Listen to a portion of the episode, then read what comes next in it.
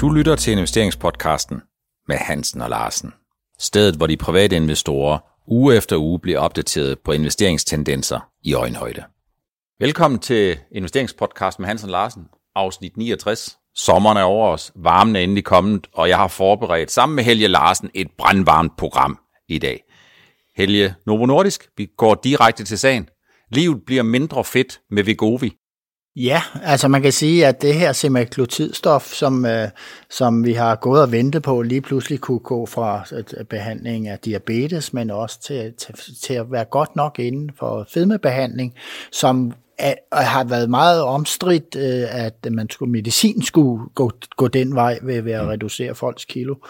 Øh, at det lige pludselig bliver godkendt, eller det pludselig, det vidste vi sådan set godt, det vil komme under visse former, men det, det, det blev godkendt nu her, og det regner man med, at i hvert fald i USA bliver det en, en, en af de der mega blockbusters mm. øh, inden for medicinsk behandling af, af, af en livsstilssygdom. Inden for de sidste par uger, der har vi jo diskuteret, om Novo Nordisk var sådan lidt på vej ud af det der trading range, der hed 425 til 475, 425 til 80, noget den stil. Noget kunne tyde på det. Øh, alligevel, så tror jeg, at der er nogen, der sidder tilbage med fornemmelsen af, at når Novo Nordisk, samtidig med, at de er kongen af diabetes, hvis man kan sige det på den måde, øh, også tilfører det her, øh, den her fedmemiddel, som for alvor breder deres, øh, øh, hvad skal man sige, førerskab ud, at den kursreaktion, som der var på markedet i relation til det her, den var lidt det, man kalder lidt fesen. Er du enig i det, Helge? Ja, altså dels var det ventet, at vi ja. fik den her godkendelse. Det er den ene ting.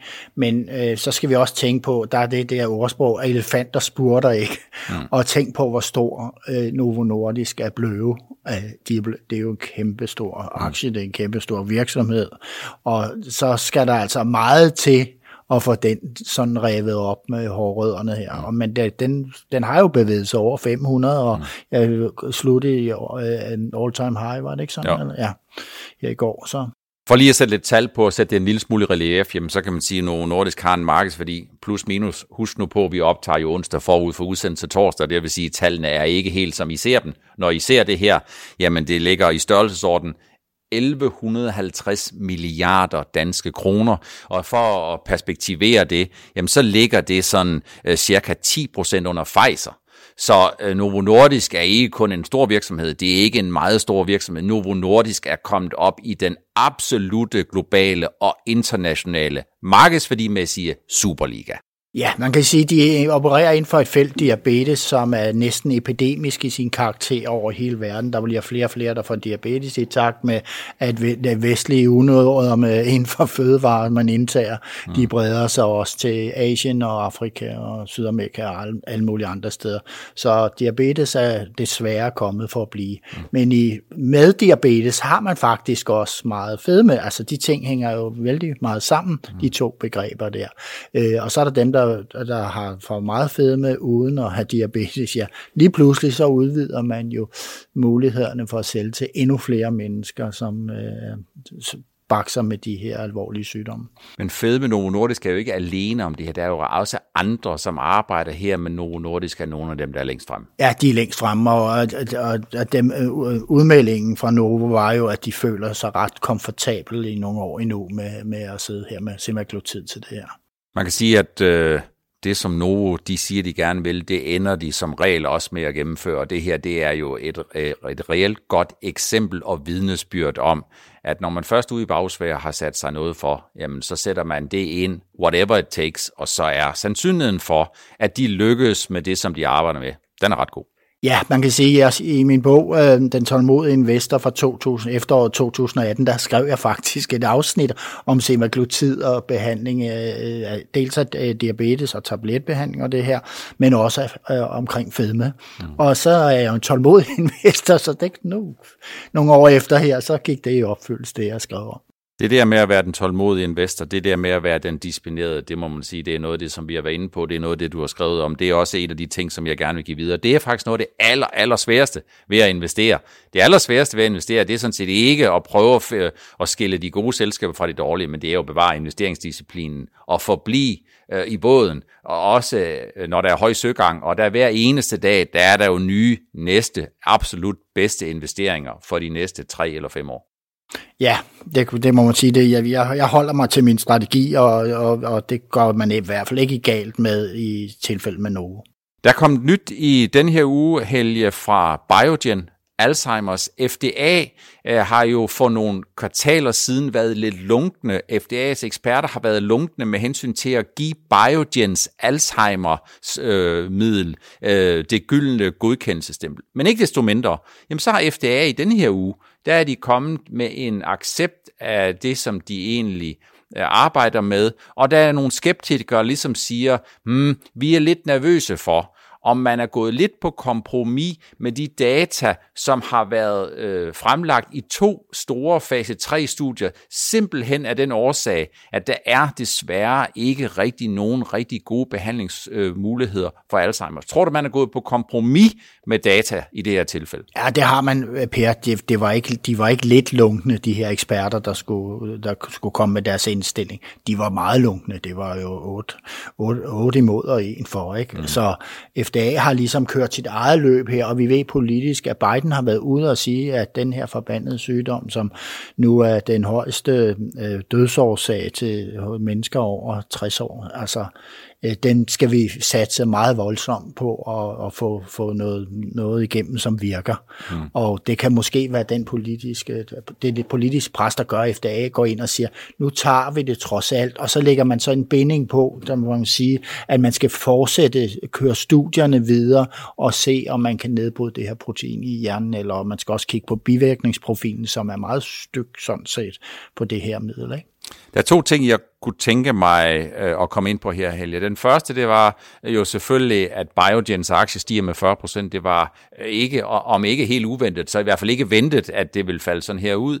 Den, øh, og i relation dertil, så så vi jo også stigninger, for eksempel i Eli Lilly, som på dagen steg med 12 procent. 12 procent på basis af Eli Lilly, som også er, gerne vil have en rolle at spille ind her, med, en, med et fase 2-projekt, for et selskab af Eli Lillys størrelse, er det ikke en meget markant reaktion? Jo, helt, helt overdreven markant øh, reaktion. Og du kan se, nu har vi snakket Novo med en reaktion på noget, der bliver reelt bliver godkendt, og, mm. og man kan se, der sidder er milliarder indtjening forud. Ikke? Her har vi altså noget, som er fugle på taget fra Eli Lilly, og så mm. stiger den så voldsomt. Men det er jo typisk det momentum, der er i markedet i dag. Altså, hvem har, har noget med Alzheimer, tænker alle de der amerikanske mm. investorer, så har de jo, var det jo en bred kamp af aktierne, øh, der har, eller de selskaber, der har noget med Alzheimer, der steg. Også små selskaber, men de faldt hurtigt tilbage, og, og tingene rettede sig også efterfølgende, fordi så, når man kigger lige på, når jamen det er 23, og det er 24, øh, der kan vi forvente godkendelser, ikke? Så, men det er sådan en typisk øh, reaktion, man får, når man er i det område, hvor man ikke har nogen behandlingsmuligheder. Og så tænker man, når, når så bliver de andre selskaber nok skubbet frem øh, og hjulpet. Set i det perspektiv, Helge, så synes jeg jo, at den kursreaktion, der var i Danske Lundbæk, den var meget fesen. Altså, der ser vi en øh, kursstigning på dagen på en 3-4 procent. Hvis vi skruer tiden øh, tre måneder tilbage i april måned, jamen der var det sådan, at Lundbæk øh, arbejder jo også inden for Alzheimer's, og der sagde de, at noget af, af det, som de arbejder med sammen med japanske Os- Os- Osuka, Øh, at øh, der vil de gerne have flere data. Når det er sådan, at man kigger på flere data, så plejer det at være en indikation af, at man er ikke helt sikker. Det vil sige, at de data, man har, de er ikke overbevisende nok. Investorerne, jamen de reagerede bare sådan med at endnu en gang at sende Lundbæk ned, og Lundbæk har jo, som vi var inde på i sidste uge, været en af de absolut svageste danske life science selskaber, hvis ikke det, hvis ikke det absolut øh, svageste. Så i den henseende, når det er sådan, at når det regner på præsten, så drypper det på dejen, når vi ser en meget stor reaktion, for eksempel i Eli Lilly for et fase 2-produkt øh, eller projekt, så vil jeg da have forventet, med den meget negative stemning, der har været omkring Lundbæk, med den meget store behov for, at man fik noget, nogle håb i relation til Alzheimer's, men også noget, der kunne påvirke pipeline, så vil jeg da have forventet en kursreaktion, som var dramatisk større end 3%. Tager jeg fuldstændig fejl der? Ja, jeg vil tænke på, altså, jeg undrer mig også lidt, for jeg tænkte mig, at ja, vi fik jo nok ordentligt spike opad, og så faldt det til ro, ikke? Men det, det fik vi jo ikke engang.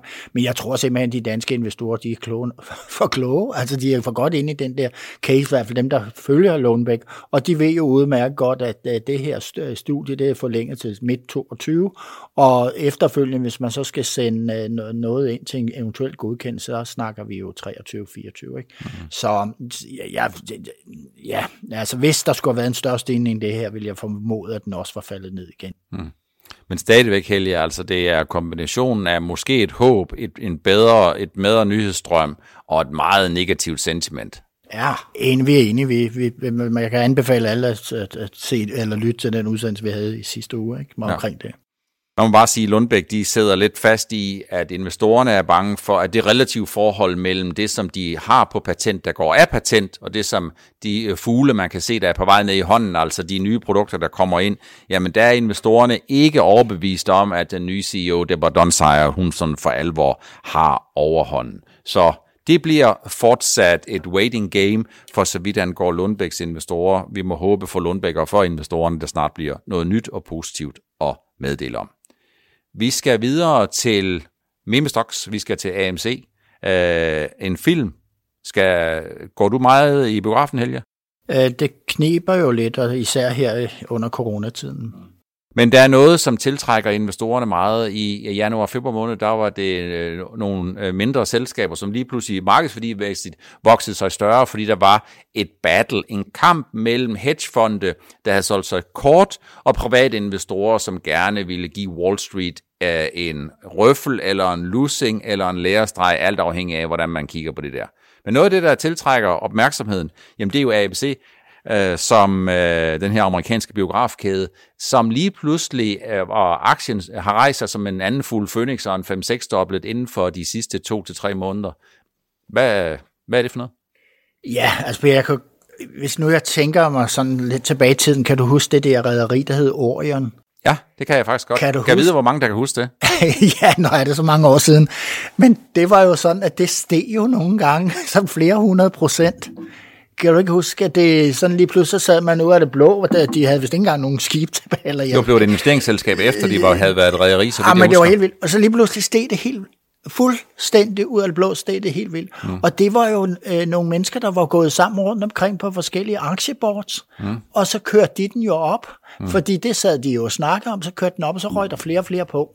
Det var det her, øh, øh, øh, man, hvor man pumper aktierne ud, ikke? og så stikker man af, når man er på toppen. Mm. Og det, der sker her i de her aktier, vi havde det også med GameStop, det er jo, synes jeg, at man måske under dækket vil skulle gå i kamp mod det, shorter og alt mm. muligt andet. Nej, det virker for mig virker som om, man kigger på, hvor er der nogle store short-positioner, så skubber vi på det, og så mm. bruger man de sociale Reddit og alle de her store mm. sociale medier, for at få kørt det op øh, under dækket af, at det er en, en kamp mod, mm. mod, mod, mod de, de gode mod de onde. Ikke? Mm. Ja, det er det, jeg tror simpelthen, der sker i de her aktier, som lige mm. pludselig stikker afsted. Det er spændende at se, om det her udvikler sig fra at være en forfilm til at blive en premiere, og, eller om det, vi ser nu, det er rulleteksten. Det i hvert fald er, står til trone, det er, at selskabet AMC var ude og udstede ny kapital i maj måned, fordi de gerne vil kapitalisere på de stigende aktiekurser, som jo kan speede deres restrukturering op. Det er jo fuldt øh, forståeligt og fuldt forventeligt. Så har de lavet to kapitaludvidelser, hvor de har solgt aktier øh, i juni måned. Øh, noget af det solgte de til en fond, der hed Modric Capital, og det de gjorde, det var, at lige så snart, at de fik de aktier i hænderne, så skyndte de sig at sælge dem videre til en stor gevinst. Det er sådan lidt ligesom hammerkasteren, som bliver en dygtig hammerkaster, fordi hans far han har sagt, hvis du nogensinde får en hammer i hånden, så skal du smide den så langt væk som overhovedet muligt.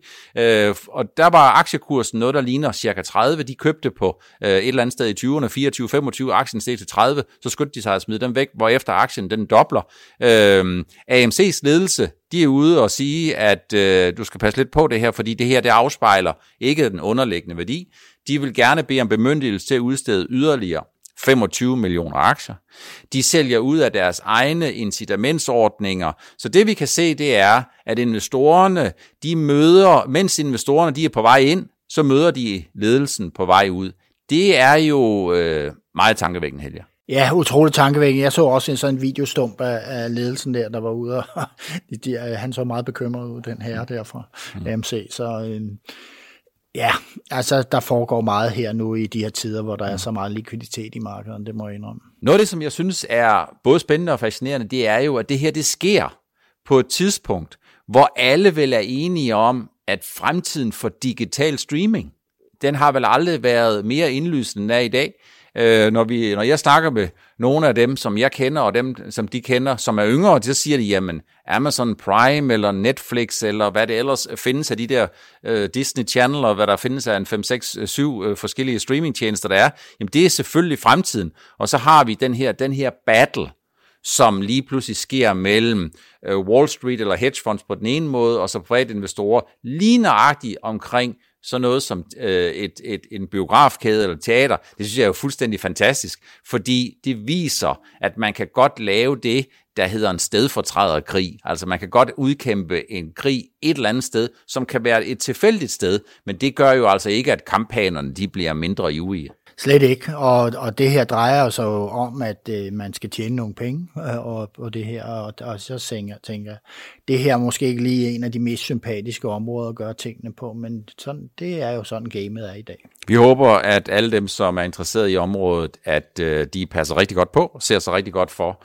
øh, og forvent fortsat ekstrem volatilitet. Jeg synes jo faktisk egentlig, at virksomheden, de forsøger at tage vare på de muligheder, de har øh, på den rigtige måde langsigtet. De kan speede deres restrukturering op. Udfordringen den er, de kan jo ikke kæmpe øh, og holde tidvand og vende tidvand, fordi den der digital streaming, det er jo noget, der er kommet for at blive. Jan Yellen, øh, tidligere Fed-formand, øh, nuværende amerikansk finansminister, øh, kom i den her uge ikke galt afsted, men øh, hun sagde øh, i weekenden, eller blev i hvert fald citeret for at sige, at rentestigninger, det er faktisk godt. Det er faktisk ok. Det er godt for USA's økonomi. Øh, jamen er verden nu vendt på hovedet igen? Du ved godt, i 2008, Helle, vi har diskuteret det, der sagde centralbankerne, øh, vi kommer og stimulerer, vi trækker det hurtigt tilbage igen. Nu kommer vi her til 2020-2021, så siger centralbankerne hver eneste gang, at investorerne bliver lidt nervøse. Tag det roligt, vi, vi skal nok øh, rydde op efter jer. Altså, vi tager alle flaskerne, dem lægger vi i flaskecontainerne, så har vi alt det andet i småt brandbart, og vi skal nok øh, øh, rydde op. Og nu har vi så Jan Jellen, som lige pludselig kommer og siger, jamen rentestigninger, det kan være ok. Altså, hun prøver selv varen. Hun ved jo godt, at rentestigningerne kommer på et eller andet tidspunkt i et mm. vist omfang. Så hun prøver jo ligesom at gøde, øh, gøde jorden til, for at øh, man accepterer det, uden at man reagerer alt for voldsomt på aktiemarkedet. Det er mm. simpelthen, retorikken skal afpasse situationen. Øh, men der er en ting, jeg tænker på, Per, og nu er det jo dig, der er ekspert i alt den slags her. Øh, den her gæld, som der er opbygget i forbindelse med alt al, al det, der er sket her under corona der, mm. øh, den er jo stedet voldsom i, ja. for eksempel i USA. Mm. Og hvis renterne stiger, mm. så, så er det jo ikke lige frem. Altså, det, det skal man jo også, som uh, i hendes rolle, passe på, at det ikke stiger for meget. Ja.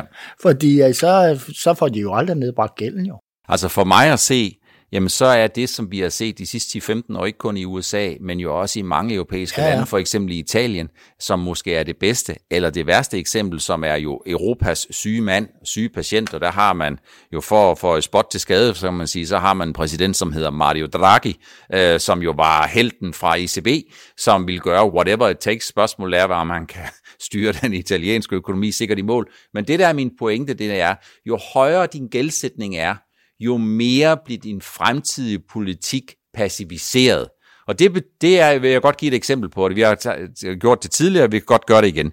Så hvis man har en situation, hvor du skylder et helt års produktion af BNP væk, når du starter året, jamen så kan du ligesom sige, at øh, jamen, du har sådan set allerede en gældsætning, som handicapper lidt de muligheder, du har. Hvis så gælden den stiger med 3, 4 eller 5 procent, jamen så gør det sådan set en af dine fremtidige handlemuligheder mindre, og du bliver mere sårbar med rentestigninger, fordi den gæld, der stiger, hvis så renten stiger også, så gør det dobbelt ondt, øh, og det gør jo så, at de muligheder, du har for at have stor finanspolitisk fleksibilitet, jamen den bliver mindre.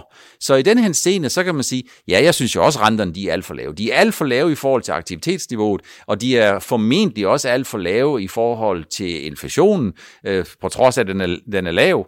Øh, og så er de nok også alt for lave i forhold til risikopræmien her. Men vi ved, at konjunktur trumfer risikopræmien. Så på kort sigt, så tror jeg ikke, der sker så meget i den her ligning. På, på lang sigt, så vil jeg bare mene, at der hvor vi for 10-15 år siden, Helge, snakkede om renteniveauer, der lå på 3, 4, 5, 6 og 7 procent for 10-årige renter, jamen der er de der tal, de er nok måske bare blevet halveret eller noget i den stil, simpelthen fordi den offentlige gældsætning, det er en udfordring. Ja, en stor udfordring der, og det ved hun, og jeg, nu fik jeg lukket til at fortælle den her historie igen, fordi det er jo vigtigt, at man forstår det, at på en lang bane, så, så bliver mulighederne mindre for centralbankerne og staterne at reagere, til at reagere og øh, effektivt, øh, hvis øh, de her gældsætninger for store. Ikke? Så. Der er, jeg tror ikke, at Jan Jellen hun er blevet misforstået. Jeg tror sådan set, hun siger det helt rigtigt. Hun, siger, hun modererer også tingene lidt, og så siger hun, når rentestigningerne kommer, jamen så er det et udtryk for, at renten absolut set, den er for lav i dag. Og derudover, jamen så er det sådan, at hvis renten den stiger lidt, så er det et udtryk for et vidnesbyrd om, at den amerikanske økonomi er på vej op i et bedre vækstgear, end det, der har været inden for de sidste et til to år, og at investorerne begynder at indiskontere og indprise, at vi er på vej væk fra en situation, hvor vi snarere skal kigge ned på et inflationsnul og risikoen for deflation, øh, og så måske kigge op imod øh, 2% eller noget af den stil, som centralbanken jo hele tiden har som anker. Nu hun ikke centralbankchef, men hun har formentlig øh, stadigvæk noget at, øh, at skulle have sagt, hvis man spørger den globale investor. Så jeg tror, ja, moderate rentestigninger er godt, men jeg vil også stadigvæk sige, at skulle vi se en situation, Helge, hvor de amerikanske 10-årige renter øh, med inden for kort tid stiger med 25-50 basispunkter, så skal du ikke bilde mig ind, at investorerne ikke bliver nervøse igen. Ah, de bliver nervøse, hvis tingene sker for hurtigt. Det er helt klart.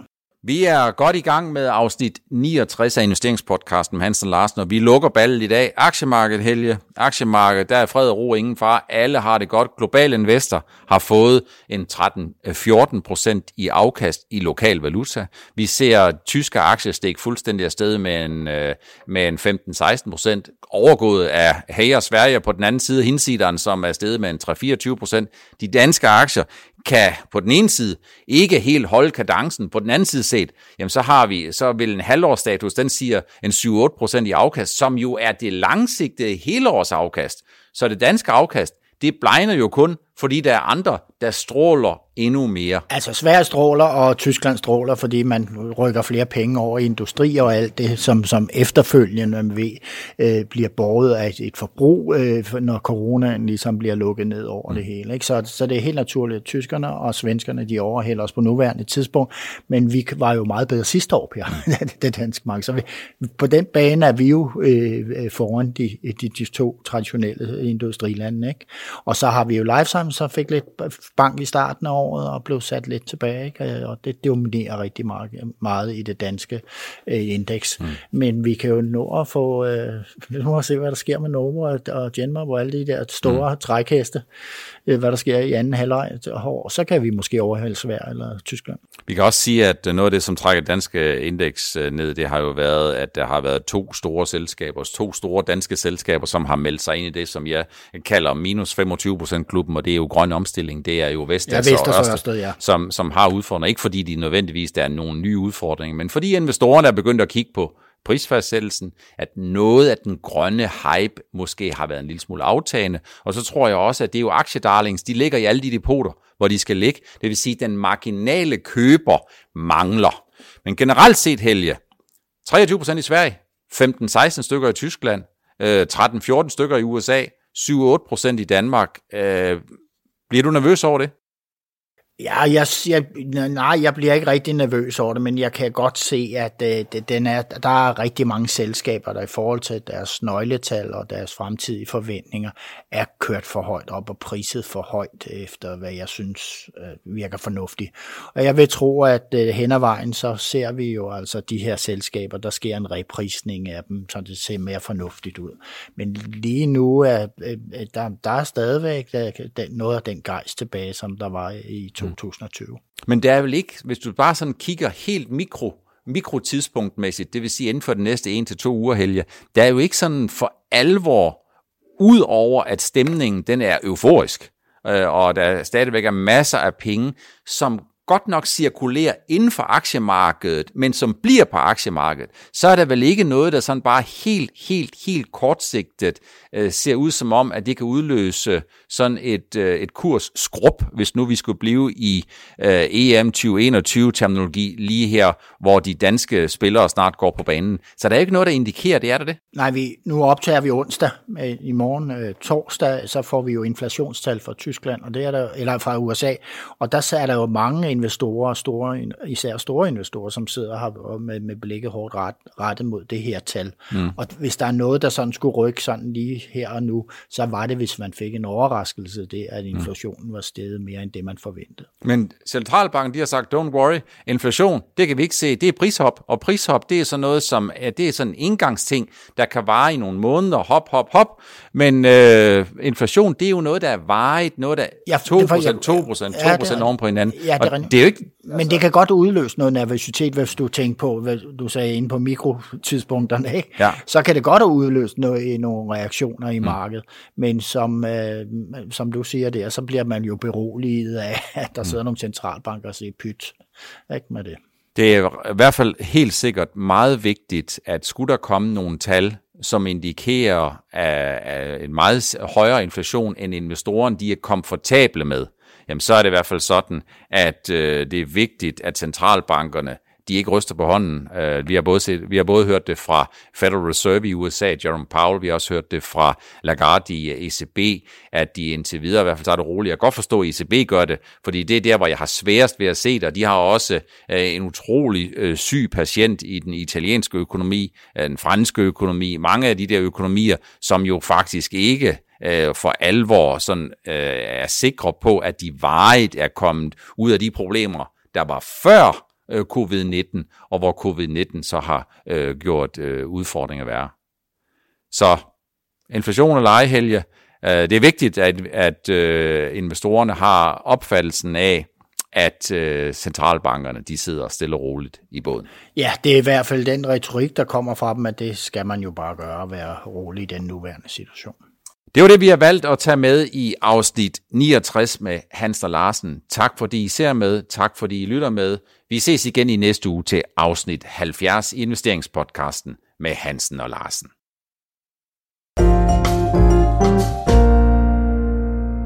Du lyttede til investeringspodcasten med Hansen og Larsen.